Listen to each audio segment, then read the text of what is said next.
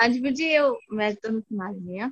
ਇਹ ਬੇਟੀ ਪਾਰਕ ਚ ਨਾ ਖੇਡਣ ਜਾਂਦੀ ਸੀਗੀ ਤੇ ਬੱਚੇ ਥੋੜੇ, ਤੁਹਾਨੂੰ ਪਤਾ ਹੀ ਆ ਵੀ ਜਿਹੜਾ ਬੱਚਾ ਇੱਧਰ ਥੋੜੀ ਲੱਗਣ ਲੱਗ ਜਾਂਦੀ ਹੈ ਤੇ ਉਹ ਦੂਜੇ ਬੱਚੇ ਨਾਲ ਮਿਕਸਅਪ ਨਹੀਂ ਹੁੰਦਾ, ਉਹਦਾ ਟੇਸਟ ਹੀ ਚੇਂਜ ਹੋ ਜਾਂਦਾ, ਉਹਦੀ ਸੋਚ ਚੇਂਜ ਹੋ ਜਾਂਦੀ ਆ।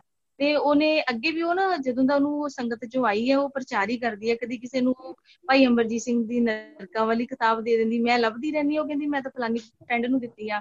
ਤੇ ਉਹ ਉਹ ਅੱਗੇ ਸਿਰ ਨਹੀਂ ਸੀ ਕੁੜੀਆਂ ਢੱਕਦੀਆਂ, ਉਹ ਸਿਰ ਢੱਕਣ ਲੱਗ ਪਈਆਂ ਤੇ ਜਦੋਂ ਉਹਨਾਂ ਨੇ ਬੁੱਕ ਪੜ੍ਹੀ। ਏਦਾਂ ਵਾਹਿਗੁਰੂ ਤੋਂ ਪ੍ਰਚਾਰ ਦੀ ਸੇਵਾ ਲਈ ਜਾ ਰਹੇ ਆ।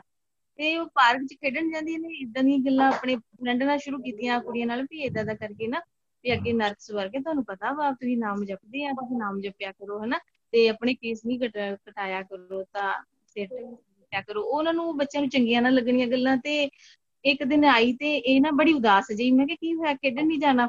ਤੇ ਕਹਿੰਦੀ ਨਹੀਂ ਮੈਂ ਖੇਡਣ ਨੀ ਜਾਣਾ। ਮੈਂ ਕਿਹਾ ਕੀ ਹੋਇਆ? ਕਹਿੰਦੀ ਉਹ ਮੰਮੀ ਵੀ ਜਿਹੜੇ ਅਹ ਸੰਗਤ ਦਾ ਹੁਕਮ ਕੁਛ ਨੀ ਕਰਦਾ ਤੇ ਉਹਨਾਂ ਨੇ ਉਹ ਮੇਰੀ ਗੱਲ ਹੀ ਨੀ ਸੁਣਦੀਆਂ। ਮੈਂ ਕਿਹਾ ਕੀ ਹੋਇਆ? ਮੈਂ ਕਹਿੰਦੀ ਮੈਂ ਉਹਨਾਂ ਨੂੰ ਹਾਂਜੀ ਵੀਰ ਜੀ, ਹਾਂਜੀ ਵਾਹਿਗੁਰੂ, ਹਾਂਜੀ ਹਾਂਜੀ, ਫੇਰ ਅੱਗੇ ਵਾਹਿਗੁਰੂ, ਹਾਂਜੀ ਹਾਂਜੀ, ਅੱਗੇ ਬੋਲੋ ਵਾਹਿਗੁਰੂ, ਹਾਂਜੀ ਹਾਂਜੀ ਹਾਂਜੀ। ਤੇ ਕਹਿੰਦੀ ਇਹ ਮੇਰਾ ਕਹਿਣਾ ਇਹ ਮੇਰਾ ਕਹਿਣਾ ਨੀ ਮੰਨਦੀਆਂ, ਇਹ ਮਤਲਬ ਨਾਮ ਨੀ ਜਪਦੀਆਂ ਤੇ ਇਹ ਨਰਕਾਂ ਸਵਰਗਾਂ ਨੂੰ ਕਹਿੰਦੀਆਂ, ਇੱਥੇ ਨਰ ਨਰਕ ਹੈ, ਇੱਥੇ ਹੀ ਸਵਰਗ ਆ। ਉਹ ਮਤਲਬ ਜੋ ਘਰਦਿਆਂ ਤੋਂ ਸਿੱਖਿਆ ਹੁੰਦਾ ਤੇ ਨਾ ਮਤਲਬ ਕੇਸ ਵੀ ਕਰਦੀਆਂ ਕੱਟਦੀਆਂ ਆ। ਤੇ ਮੇਰੀ ਗੱਲ ਸੁਣਦੀਆਂ ਹੀ ਨੀ, ਕਹਿੰਦੇ ਏਦਾਂ ਦੀਆਂ ਗੱਲਾਂ ਨਾ ਕਰਿਆ ਕਰ। ਇਹ ਆ ਗਈ ਤੇ ਬੜੀ ਉਦਾਸ, ਮੈਂ ਕਿਹਦੇ ਨਾਲ ਖੇਲੂੰਗੀ? ਉਹ ਜਾਣ ਕੇ ਮੇਰੇ ਮੂੰਹ ਚੋਂ ਨਿਕਲ ਗਿਆ ਵੀ ਕੋਈ ਗੱਲ ਨੀ, ਤੂੰ ਚਾਰ ਸਾਹਿਬਜ਼ਾਦਿਆਂ ਨਾਲ ਖੇਲ ਲੈ। ਤੇ ਕਹਿੰਦੀ ਇਹ ਰੋਣ ਲੱਗ ਪਈ ਉੱਚੀ ਉੱਚੀ, ਕਹਿੰਦੀ ਮੈਂ ਉਹਨਾਂ ਨੂੰ ਬੁਲਾਉਂਦੀ, ਉਹ ਆਉਂਦੇ ਨੀ ਹੈਗੇ। ਤੇ ਮੈਂ ਕਿਹਾ ਕੋਈ ਨੀ, ਆਪਾਂ ਅਰਦਾਸ ਕਰ ਦਿੰਦੇ ਆ। ਮੈਨੂੰ ਨੀ ਪਤਾ ਕੀ ਹੋਇਆ ਕੀ ਨੀ, ਵਾਹਿਗੁਰੂ ਆਪ ਵੀ ਵਾਹਿਗੁਰੂ। ਆਵਾਜ਼ ਕੱਟ ਗਈ ਵਿੱਚੋਂ, ਥੋੜਾ ਰੇਂਜ ਵਿੱਚ ਹੋ ਜਾਓ। ਵਾਹਿਗੁਰੂ ਜੀ ਤੁਹਾਡੀ ਆਵਾਜ਼ ਨੀ ਆ ਰਹੀ। ਵਾਹਿਗੁਰੂ ਵਾਹਿਗੁਰੂ, ਉਹ ਵਾਹਿਗੁਰੂ ਉਹ ਸੁਣਾਉਣ ਨੀ ਦੇਣੀ ਦੂਜੇ ਪਾਸੇ ਨੇ ਆਪਾਂ ਨੂੰ ਸਟੋਰੀ ਪੂਰੀ ਕਲੀਅਰ, ਤੁਹਾਨੂੰ ਪਤਾ ਹੀ ਹੈ। ਤੇ ਮੈਂ ਕਿਹਾ ਮੇਰੇ ਵੀ ਬਿਨਾਂ ਰੋਕਣ ਨਾਲ ਤੇ ਮਿਲਣੀ ਨਹੀਂ ਸੋਚ, ਤੇ ਹੁਣ ਤੁਸੀਂ ਬਖਸ਼। ਤਵਲੀਨ ਕੌਰ ਵਾਹਿਗੁਰੂ ਆਵਾਜ਼ ਬੰਦ ਹੋ ਗਈ, ਜਿੱਥੋਂ ਅਰਦਾਸ ਕਰਨ ਦੀ ਗੱਲ ਤੁਸੀਂ ਕਹਿ ਰਹੇ ਹੋ ਵੀ ਆਪਾਂ ਅਰਦਾਸ ਕਰਦੇ ਹਾਂ, ਉਸ ਤੋਂ ਬਾਅਦ ਆਵਾਜ਼ ਨਹੀਂ ਆਈ। ਤੁਹਾਡੀ ਆਵਾਜ਼ ਨਹੀਂ ਆ ਰਹੀ ਵਾਹਿਗੁਰੂ। ਚਲੋ ਇਹ ਵਾਹਿਗੁਰੂ ਦਾ ਸ਼ਾਇਦ ਫਿਰ ਇਵੇਂ ਹੁਕਮ ਹੋਊਗਾ ਜਾਂ ਵਾਹਿਗੁਰੂ ਵਾਹਿਗੁਰੂ। ਚਲੋ ਹੋਰ ਵਾਹਿਗੁਰੂ ਜੀ, ਉਹਨਾਂ ਚਿਰ ਕੋਈ ਸਿੰਘ ਆ ਜਾਓ। ਵਾਹਿਗੁਰੂ ਹਾਂਜੀ ਵੀਰ ਜੀ, ਉਹ ਆਪਣੇ ਆਪ ਹੀ ਮਾਈਕ ਬੰਦ ਹੋ ਜਾਂਦਾ, ਕਨੈਕਸ਼ਨ ਕੱਟਿਆ ਜਾਂਦਾ ਆ। ਹਾਂ ਵਾਹਿਗੁਰੂ ਆਵਾਜ਼ ਆ ਰਹੀ? ਹਾਂ ਹੁਣ ਆਈ। ਅਰਦਾਸ ਤੋਂ ਅੱਗੇ ਗੱਲ ਕਰੋਗੇ, ਆਪਾਂ ਅਰਦਾਸ ਕਰਦੇ ਹਾਂ। ਹਾਂ ਹਾਂਜੀ, ਤੇ ਹਾਂਜੀ ਵੀਰ ਜੀ ਫਿਰ ਨਾ ਅਰਦਾਸ ਕੀਤੀ ਤੇ ਆਸਣ ਚਾਦਰ ਵਿਛਾ ਕੇ ਸਿਰਣਾ ਰੱਖਤਾ। ਮੈਂ ਕਿਹਾ ਤੂੰ ਸਿਮਰਨ ਕਰ ਇੱਥੇ। ਇਹ ਤਿੰਨ ਚਾਰ ਦਿਨ ਕਾਫੀ ਵਿਰਾਗ ਆਇਆ ਬਹੁਤ ਜ਼ਿਆਦਾ, ਮੈਂ ਡਰ ਗਈ। ਮੈਂ ਕਿਹਾ ਵੀ ਇਹ ਇੰਨੀ ਰੋ ਰਹੀ ਹੈ, ਇਹਨੂੰ ਕੁਛ ਹੋ ਨਾ ਜਾਵੇ, ਵੀ ਜਿੱਦਾਂ ਇੰਨੀ ਉੱਚੀ ਉੱਚੀ ਇੰਨੀ ਉੱਚੀ। ਉਹ ਭੈਣ ਜੀ ਜਿਹੜੇ ਗੱਲ ਕਰ ਰਹੇ ਨਾ ਉਹਨਾਂ ਨੂੰ ਮੈਂ ਸਮਝਾ ਦਿੰਦੀ ਹਾਂ ਵੀ ਭੈਣ ਜੀ ਉਹ ਡਰ ਲੱਗਦਾ ਬੱਚਾ ਜਿਲੇ ਬਹੁਤ ਰੋਂਦਾ ਨਾ, ਇਹੀ ਹੁੰਦਾ ਕਿ ਪਤਾ ਨੀ ਕੁਛ ਹੋ ਨਾ ਜਾਵੇ, ਇਹਦੇ ਢਿੱਡ ਨੂੰ ਨਾ ਕੁਛ ਹੋ ਜਾਵੇ, ਜਿੱਦਾਂ ਇੰਨਾ ਵਿਰਾਗ ਆਉਂਦਾ। ਤੇ ਪਰ ਹੁੰਦਾ ਕੁਛ ਨੀ, ਉਹ ਬਖਸ਼ਿਸ਼ ਹੀ ਆ ਮੈਨੂੰ ਵੀਰ ਜੀ। ਜਿੱਦਾਂ ਗਾਈਡ ਕਰਦੇ ਰਹੇ ਮੈਂ ਓਦਾਂ ਹੀ ਫਿਰ ਕਰਦੀ ਰਹੀ, ਨਹੀਂ ਤਾਂ ਮੈਂ ਪਤਾ ਨੀ ਭਟਕ ਵੀ ਸਕਦੀ ਸੀ। ਪਰ ਵੀਰ ਜੀ ਕਹਿੰਦੇ ਤਾਂ ਬੜੇ ਤੁਹਾਨੂੰ ਵਧਾਈਆਂ, ਤੁਸੀਂ ਤਾਂ ਬੜੇ ਭਾਗਾਂ ਵਾਲੇ ਆ, ਇਹ ਤਾਂ ਕਿਸੇ ਕਿਸੇ ਨੂੰ ਆਉਂਦਾ। ਫਿਰ ਜਿੱਦਾਂ ਜਿੱਦਾਂ ਵੀਰ ਜੀ ਦੱਸਦੇ ਕਿ ਮੈਂ ਚੁੱਪ ਰਹੀ, ਫਿਰ ਮੈਨੂੰ ਕੁਛ ਨੀ ਹੋਇਆ। ਮੈਂ ਕਿਹਾ ਠੀਕ ਹੈ, ਇਹ ਤਾਂ ਇਹ ਤਾਂ ਇਹ ਤਾਂ ਵਾਹਿਗੁਰੂ ਨੂੰ ਰੋ ਰਹੀ ਹੈ, ਕਿਹੜੀ ਕਿਸੇ ਸਮਾਨ ਨੂੰ ਰੋ ਰਹੀ। ਓਦਾਂ ਵੀ ਦੇਖੋ ਨਾ ਘਰ ਚ ਬੱਚਾ ਕੋਈ ਜਿੱਦ ਕਰਦਾ ਕਿਸੇ ਚੀਜ਼ ਨੂੰ, ਉਹ ਕਿੰਨਾ ਰੋਂਦਾ, ਮੈਨੂੰ ਆਹ ਜਹਾਜ਼ ਚਾਹੀਦਾ, ਮੈਨੂੰ ਹੁਣੇ ਲਿਆ ਕੇ ਦਿਓ। ਦੋ ਚਾਰ ਦਿਨ ਉਹਦੇ ਅਹ ਬੰਦ ਹੀ ਨੀ ਹੁੰਦਾ ਉਹ ਬੱਚਾ, ਤੇ ਇਹ ਤੇ ਵਾਹਿਗੁਰੂ ਨੂੰ ਰੋ ਰਹੀ ਆ। ਤੇ ਮੈਂ ਚੁੱਪ ਹੋ ਗਈ, ਮੈਂ ਕਿਹਾ ਠੀਕ ਆ। ਵਿਰਾਗ ਆਇਆ ਤਿੰਨ ਚਾਰ ਦਿਨ ਪੰਜ ਦਿਨ, ਹੋ ਸਕਦਾ ਭੈਣ ਜੀ ਸੱਤ ਦਿਨ ਵੀ ਆਵੇ। ਫਿਰ ਜਦੋਂ ਤਿੰਨ ਚਾਰ ਦਿਨ ਹੋਏ ਵਿਰਾਗ ਤੋਂ ਬਾਅਦ ਇਹਨੂੰ ਚਾਰ ਸਾਹਿਬਜ਼ਾਦਿਆਂ ਨੇ ਦਰਸ਼ਨ ਦਿੱਤੇ। ਤੇ ਇਹਨੇ ਜਿਹੜੇ ਦਰਸ਼ਨ ਕੀਤੇ ਨਾ, ਤੇ ਫਿਰ ਉਹਨਾਂ ਨਾਲ ਦਰਸ਼ਨ ਹੋਏ, ਇਹਨੂੰ ਥੋੜਾ ਜਿਹਾ ਪ੍ਰਕਾਸ਼ ਵੀ ਹੋਇਆ। ਫਿਰ ਦੂਜੇ ਦਿਨ ਹੋਰ ਜ਼ਿਆਦਾ ਪ੍ਰਕਾਸ਼ ਹੋਇਆ ਤੇ ਸਾਹਿਬਜ਼ਾਦਿਆਂ ਦੇ ਦਰਸ਼ਨ ਹੋਏ। ਤੀਜੇ ਦਿਨ ਸਾਹਿਬਜ਼ਾਦਿਆਂ ਨੇ ਗੱਲਬਾਤ ਕੀਤੀ, ਕਾਫ਼ੀ ਗੱਲਾਂ ਕੀਤੀਆਂ। ਚੌਥੇ ਦਿਨ ਹੋਰ ਜ਼ਿਆਦਾ ਗੱਲਾਂ ਕੀਤੀਆਂ, ਕਿੰਨੀ ਦੇਰ ਤੱਕ ਗੱਲਾਂ ਕੀਤੀਆਂ। ਮੈਂ ਇੱਕ ਇੱਕ ਗੱਲ ਆ ਕੇ ਪੁੱਛੀ, ਫਿਰ ਮੈਂ ਵੀਰ ਜੀ ਨੂੰ ਫੋਨ ਤੇ ਵੀ ਦੱਸਦੀ ਰਹੀ ਵੀ ਵੀਰ ਜੀ ਇਹ ਆਹ ਗੱਲਾਂ ਇਹ ਪੁੱਛਦੀ ਰਹੀ ਆ, ਉਹਨਾਂ ਨੇ ਇਹਨੂੰ ਇਹ ਸਮਝਾਇਆ ਵਾ। ਪੂਰਾ ਟਾਈਮ ਟੇਬਲ ਇਹਦਾ ਬਣਾ ਕੇ ਦਿੱਤਾ, ਕਿੰਨੇ ਵਜੇ ਉੱਠਣਾ, ਕਿੰਨੇ ਵਜੇ ਸੋਣਾ, ਕਿੰਨੇ ਵਜੇ ਸੁਰਤੀ ਲਾਉਣੀ ਆ, ਕਿੰਨੇ ਵਜੇ ਪੜ੍ਹਨਾ ਵਾ ਹਨਾ, ਕਿੰਨੇ ਵਜੇ ਸੋਣਾ ਰਾਤ ਨੂੰ, ਪੂਰਾ ਪਰਫੈਕਟ ਬਣਾ ਕੇ ਟਾਈਮ ਟੇਬਲ ਦਿੱਤਾ। ਫਿਰ ਮੈਂ ਮੈਨੂੰ ਫਿਰ ਲਾਲਚ ਜਿਹਾ ਹੋਇਆ, ਮੈਂ ਕਿਹਾ ਤੂੰ ਪੁੱਛ ਕੇ ਆਈ ਗੁਰੂ ਪਾਤਸ਼ਾਹ ਜੀ ਵੀ ਮੰਮਾ ਠੀਕ ਹੋ ਜਾਣਗੇ ਜਿੱਦਾਂ ਇਹਦਾ ਰੋਗ ਹੈ। ਇਹ ਨੀ ਕਹਿਣਾ ਕਿ ਠੀਕ ਹੋ ਜਾਣ, ਪਰ ਤੂੰ ਇਹ ਪੁੱਛਣਾ ਕਿ ਠੀਕ ਹੋ ਜਾਣਗੇ, ਕਿਉਂਕਿ ਆਪਾਂ ਮੰਗਣੀ ਕੋਈ ਮੰਗਣੀ ਦੁਨਿਆਵੀ, ਆਪਾਂ ਸੱਚਖੰਡ ਜਾਣਾ ਆ। ਫਿਰ ਵੀਰ ਜੀ ਦੀ ਕਥਾ ਹੋਈ ਸ਼ਾਮ ਨੂੰ, ਤਾਂ ਮੈਨੂੰ ਉੱਥੇ ਕੋਈ ਵੀਰ ਜੀ ਨੇ ਦੁਨਿਆਵੀ ਗੱਲ ਕੀਤੀ। ਮੈਂ ਕਿਹਾ ਨਹੀਂ ਨਹੀਂ ਤੂੰ ਆ ਵੀ ਨੀ ਮੰਗ ਪੁੱਛਣਾ ਹੀ ਨੀ ਹੈਗਾ ਵੀ ਆਹ ਕਾਹਤੇ ਰੋਗ ਹੈਗਾ, ਹੁੰਦਾ ਰਵੇ ਤਾਂ ਹੁੰਦਾ ਰਵੇ, ਮਾਰੀ ਜਾਣਾ ਇੱਕ ਦਿਨ। ਮੈਂ ਕਿਹਾ ਤੂੰ ਸਿਰਫ ਸੱਚਖੰਡ ਦੀ ਗੱਲ ਕਰਨੀ ਆ ਵੀ ਸੱਚਖੰਡ ਲੈ ਕੇ ਜਾਓ। ਤੇ ਫਿਰ ਅਹ ਕਾਫੀ ਦਿਨ ਏਦਾਂ ਹੀ ਰੋਜ਼ ਗੱਲਾਂ ਹੋਣੀਆਂ, ਰੋਜ਼ ਪੁੱਛਣਾ, ਮੈਂ ਰੋਜ਼ ਵੀਰ ਜੀ ਨੂੰ ਫੋਨ ਕਰਕੇ ਦੱਸਣਾ ਵੀਰ ਜੀ ਅੱਜ ਇੰਨੀਆਂ ਗੱਲਾਂ ਹੋਈਆਂ। ਤੇ ਮੈਂ ਦੁਨਿਆਵੀ ਗੱਲ ਕੋਈ ਨਾ ਪੁੱਛਣੀ, ਬਸ ਤੂੰ ਆਪਣੇ ਜੋ ਤੇਰੇ ਦਿਲ ਚ ਆਉਂਦਾ ਏਦਾਂ ਬੱਚਿਆਂ ਵਾਲੇ ਸਵਾਲ ਪੁੱਛਣੇ। ਇਹਨਾਂ ਨੇ ਉਹਨਾਂ ਨੇ ਕਹਿਣਾ ਤੂੰ ਇਸ਼ਨਾਨ ਕਰ ਲਿਆ ਕਰ, ਇਹਨੇ ਕਹਿਣਾ ਮੈਨੂੰ ਮੇਰੀ ਹਿੰਮਤ ਨੀ ਪੈਂਦੀ, ਉਹਨਾਂ ਨੇ ਕਹਿਣਾ ਚੱਲ ਤੂੰ ਕੱਪੜੇ ਕੁੱਪੜੇ ਪਾ ਲਿਆ ਕਰ ਸੋਹਣੇ ਕਰਕੇ, ਏਦਾਂ ਦੇ ਬੱਚਿਆਂ ਵਰਗੇ ਸਵਾਲ। ਮੈਂ ਕੁਛ ਨੀ ਕਹਿਣਾ, ਮੈਂ ਕਿਹਾ ਠੀਕ ਆ ਕੋਈ ਗੱਲ ਨੀ। ਤੇ ਫੇਰ ਕੀ ਹੋਇਆ ਵੀ ਕੱਲ ਵੀਰ ਜੀ ਫਿਰ ਨਾ ਬੈਠੀ ਸੀ ਇਹ, ਤੇ ਇਹਦੀ ਤਬੀਅਤ ਥੋੜੀ ਖਰਾਬ ਹੋਈ। ਤੇ ਸਾਹਿਬਜ਼ਾਦੇ ਕਹਿੰਦੇ ਹੁਣ ਨਾ, ਅੱਛਾ ਇੱਕ ਦਿਨ ਗੁਰੂ ਪਾਤਸ਼ਾਹ ਵੀ ਆਏ, ਕਹਿੰਦੇ ਗੁਰੂ ਪਾਤਸ਼ਾਹ ਨੂੰ ਮਿਲਣਾ ਮੈਂ, ਗੁਰੂ ਗੋਬਿੰਦ ਸਿੰਘ ਜੀ ਨੂੰ।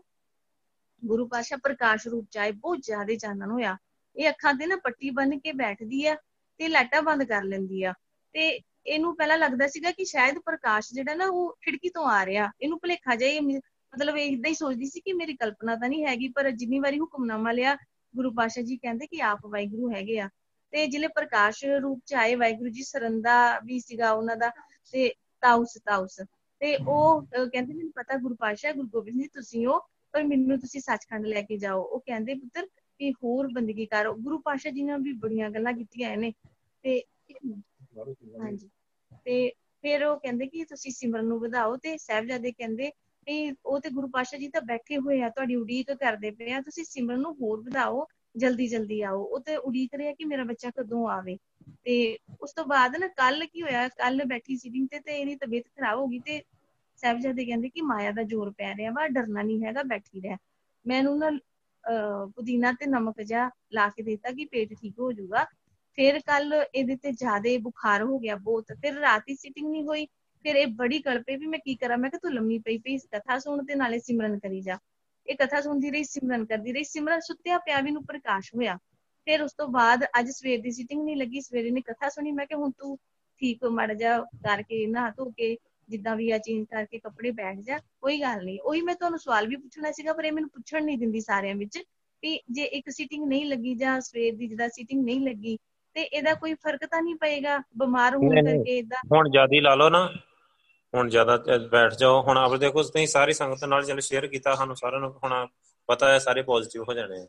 ਹੁਣ ਇਹ ਸਾਰੀ ਸੰਗਤ ਅਰਦਾਸ ਕਰਾਂਗੇ ਤੇ ਨਾਲੇ ਤੁਸੀਂ ਇਹਨੂੰ ਬੱਚੇ ਨੂੰ ਕਿਉਂ ਹੁਣ ਦੇਖੀ ਕਿ ਸੰਗਤ ਦੀ ਅਰਦਾਸ ਨਾਲ ਕਿੰਨਾ ਫਰਕ ਪੈਂਦਾ। ਵਾਹਿਗੁਰੂ ਜੀ ਸਾਰੀ ਸੰਗਤ ਨੂੰ ਬੇਨਤੀ ਆ, ਦੇਖੋ ਇਹ ਨਵੀਂ ਬਖਸ਼ਿਸ਼ ਹੋਈ ਆ ਇੰਨੀ ਵੱਡੀ, ਤੇ ਆਪਾਂ ਹੁਣ ਆਪਣਾ ਵੀ ਸਾਰਿਆਂ ਦਾ ਫਰਜ਼ ਬਣਦਾ ਸਾਰੀ ਸੰਗਤ ਦਾ ਕਿ ਆਪਾਂ ਅਰਦਾਸ ਕਰਨੀ ਆ ਗੁਰੂ ਪਾਤਸ਼ਾਹ ਨੂੰ ਕਿ ਇੰਨੀ ਬਖਸ਼ਿਸ਼ ਆ ਉਹ ਜਿਹੜੀ ਮਾਇਆ ਪੈ ਰਹੀ ਹੈ ਨਾ, ਕਿ ਗੁਰੂ ਸਾਹਿਬ ਜੀ ਮਾਇਆ ਨੂੰ ਪਰੇ ਹਟਾਓ। ਆਪਾਂ ਸੰਗਤ ਨੂੰ ਇਹ ਸੰਗਤੀ ਅਰਦਾਸ ਇਹੀ ਕਰਨੀ ਆ ਕਿ ਉਹਨੂੰ ਪਰਫੈਕਟ ਹੁਣ ਸੱਚਖੰਡ ਲੈ ਕੇ ਜਾਓ ਗੁਰੂ ਪਾਤਸ਼ਾਹ ਜੀ, ਸਾਨੂੰ ਜ਼ਰੂਰਤ ਆ ਏਦਾਂ ਦੇ ਦਸਮਦਵਾਰੀ ਦੀ। ਤੇ ਆਪਾਂ ਇਹ ਅਰਦਾਸ ਵਾਹਿਗੁਰੂ ਜੀ ਸਾਰੀ ਸੰਗਤ ਨੂੰ ਹੱਥ ਜੋੜ ਕੇ ਬੇਨਤੀ ਆ ਵੀ ਹੁਣੇ ਸਾਰੇ ਜਾਣੇ ਜ਼ਰੂਰ ਅਰਦਾਸ ਕਰਿਓ ਕਿ ਗੁਰੂ ਪਾਤਸ਼ਾਹ ਮਾਇਆ ਦਾ ਪ੍ਰਭਾਵ ਆ ਜਿਹੜਾ ਬੱਚੀ ਤੋਂ ਘੱਟ ਕਰੋ ਤੇ ਬੱਚੀ ਨੂੰ ਸੱਚਖੰਡ ਲੈ ਕੇ ਜਾਓ। ਠੀਕ ਆ ਵਾਹਿਗੁਰੂ ਜੀ, ਉਹਨੂੰ ਬਿਠਾਓ। ਉਹਨੂੰ ਕਹਿੰਦੇ ਨਹੀਂ ਮਤਲਬ ਜੇ ਅਨਫਿਟ ਆ, ਬੈਠਾ ਨੀ ਜਾਂਦਾ, ਲੰਮੇ ਪੈਦਾ, ਪਰ ਸੁਰਤੀ ਲਾਉਣੀ ਆ, ਅੱਖਾਂ ਬੰਦ ਰੱਖਣੀਆਂ, ਵਾਹਿਗੁਰੂ ਕਰਦੇ ਜਾਣਾ ਬਸ। ਬਾਕੀ ਹੁਣ ਦੇਖੋ ਕਿੰਨਾ ਫਰਕ ਪੈਂਦਾ ਸੰਗਤ ਦੀ ਅਰਦਾਸ ਦੇ ਨਾਲ। ਹਾਂਜੀ, ਤੇ ਇੱਕ ਵੀਰ ਜੀ ਇਹ ਕਹਿ ਰਹੀ ਮੈਨੂੰ ਆਨੰਦ ਹੀ ਬੜਾ ਆ ਰਿਹਾ। ਮੈਂ ਕਿਹਾ ਨਹੀਂ, ਪਹਿਲਾ ਟਾਰਗੇਟ ਸੱਚਖੰਡ ਹੈਗਾ ਵਾ, ਭਾਵੇਂ ਆਨੰਦ ਆ ਰਿਹਾ ਪਰ ਆਪਾਂ ਗੁਰੂ ਜੀ ਨੂੰ ਅਰਦਾਸ ਕਰਨੀ ਆ ਵੀ ਸੱਚਖੰਡ ਲੈ ਕੇ ਜਾਓ। ਉਹ ਕਹਿੰਦੀ ਜਦੋਂ ਮੈਂ ਸੁਰਤੀ ਲਾਉਣ ਬੈਠਦੀ ਮੈਨੂੰ ਚੇਤਾ ਹੀ ਨਹੀਂ ਕਰਨੀ, ਸੱਚਖੰਡ ਤੋਂ ਘੱਟ ਗੱਲ ਨਹੀਂ ਕਰਨੀ, ਬਿਲਕੁਲ ਜਾਣਾ ਹੀ ਜਾਣਾ। ਉਹ ਕਹਿੰਦੀ ਮੈਨੂੰ ਹਾਂਜੀ, ਉਹ ਕਹਿੰਦੀ ਮੈਨੂੰ ਚੇਤਾ ਭੁੱਲ ਜਾਂਦਾ ਵਾ। ਓਦਾਂ ਜਦੋਂ ਸੀਟਿੰਗ ਕਰਦੀ ਉਦੋਂ ਕਹਿੰਦੀ ਧੰਨ ਧੰਨ ਗੁਰੂ ਗ੍ਰੰਥ ਸਾਹਿਬ ਜੀ, ਮੇਰੀ ਸੁਰਤੀ ਲਾਓ, ਸੱਚਖੰਡ ਲੈ ਕੇ ਜਾਓ। ਉਹ ਜੋ ਬੱਚੀਆਂ ਬੋਲਦੀਆਂ ਉਹ ਪੂਰੇ ਬੋਲ ਕੇ ਫਿਰ ਬੈਠਦੀ ਆ। ਉਹ ਪੱਕਾ ਇਹਨੇ ਪਹਿਲਾਂ ਬੋਲਣਾ ਹੀ ਬੋਲਣਾ ਤਿੰਨ ਚਾਰ ਮਿੰਟ। ਤੇ ਉਸ ਤੋਂ ਬਾਅਦ ਨਾ ਉਹਦੇ ਵਿੱਚ ਬੋਲਦੀ, ਤੇ ਜਦੋਂ ਜਦੋਂ ਸੁਰਤੀ ਲੱਗੀ ਹੁੰਦੀ ਆ ਕਹਿੰਦੀ ਮੈਨੂੰ ਚੇਤਾ ਭੁੱਲ ਜਾਂਦਾ ਕਿ ਇਹ ਗੱਲ ਕਹਿੰਦਾ ਕਿ ਮੈਨੂੰ ਸੱਚਖੰਡ ਲੈ ਕੇ ਜਾਓ। ਹਾਂਜੀ ਹਾਂਜੀ, ਨਹੀਂ ਨਹੀਂ ਕਹਿਣਾ ਆ ਵਾਹਿਗੁਰੂ, ਜ਼ਰੂਰ ਚੇਤਾ ਭੁੱਲਣ ਨੀ ਦੇਣਾ, ਕਿਉਂਕਿ ਉਹ ਮੰਜ਼ਿਲ ਸੱਚਖੰਡ ਆ, ਐਂਡ ਸੱਚਖੰਡ ਜਾ ਕੇ ਹੋਣਾ ਆ। ਉਹ ਚੀਜ਼ ਮਿਸ ਨਹੀਂ ਕਰਨੀ ਕਦੀ ਵੀ, ਉਹ ਬਹੁਤ ਜ਼ਰੂਰੀ ਆ ਕਹਿਣੀ।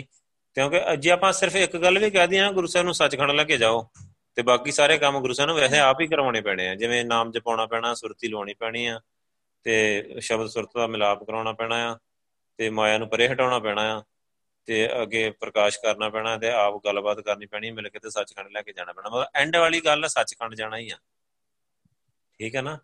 ਸੋ ਉਹ ਬਹੁਤ ਜ਼ਰੂਰੀ ਆ ਵਾਹਿਗੁਰੂ। ਜਿਹੜੇ ਆਪਣੇ ਜੋਤੀ ਜੋਤ ਮਿਲੀ ਵਾਲੀ ਗੱਲ ਆ ਨਾ, ਉਹ ਸੱਚਖੰਡ ਜਾ ਕੇ ਮਿਕਸ ਅਪ ਹੁੰਦਾ ਬੰਦਾ ਵਾਹਿਗੁਰੂ ਦੇ ਵਿੱਚ।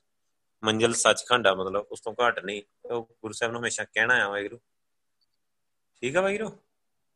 ਹਾਂਜੀ ਵੀਰ ਜੀ, ਹਾਂਜੀ। ਹਾਂ, ਹੁਣ ਇਹਨੂੰ ਜਸਲੀਨ ਨੂੰ ਕਹਿਣਾ ਆ ਜ਼ਿਆਦਾ ਬੈਠ, ਅੱਜ ਬਸ ਨਹੀਂ ਬੈਠਾ ਜਾਂਦਾ, ਲੰਮੇ ਪੈ ਜਾ, ਪਰ ਸੁਰਤੀ ਲਾ ਫੁੱਲ ਟਾਈਮ। ਸੰਗਤ ਦੀ ਅਰਦਾਸ ਹੋ ਗਈ, ਹੁਣ ਦੇਖੀ ਗੁਰੂ ਸਾਹਿਬ ਕਿਰਪਾ ਕਿੰਨੀ ਕਰਦੇ।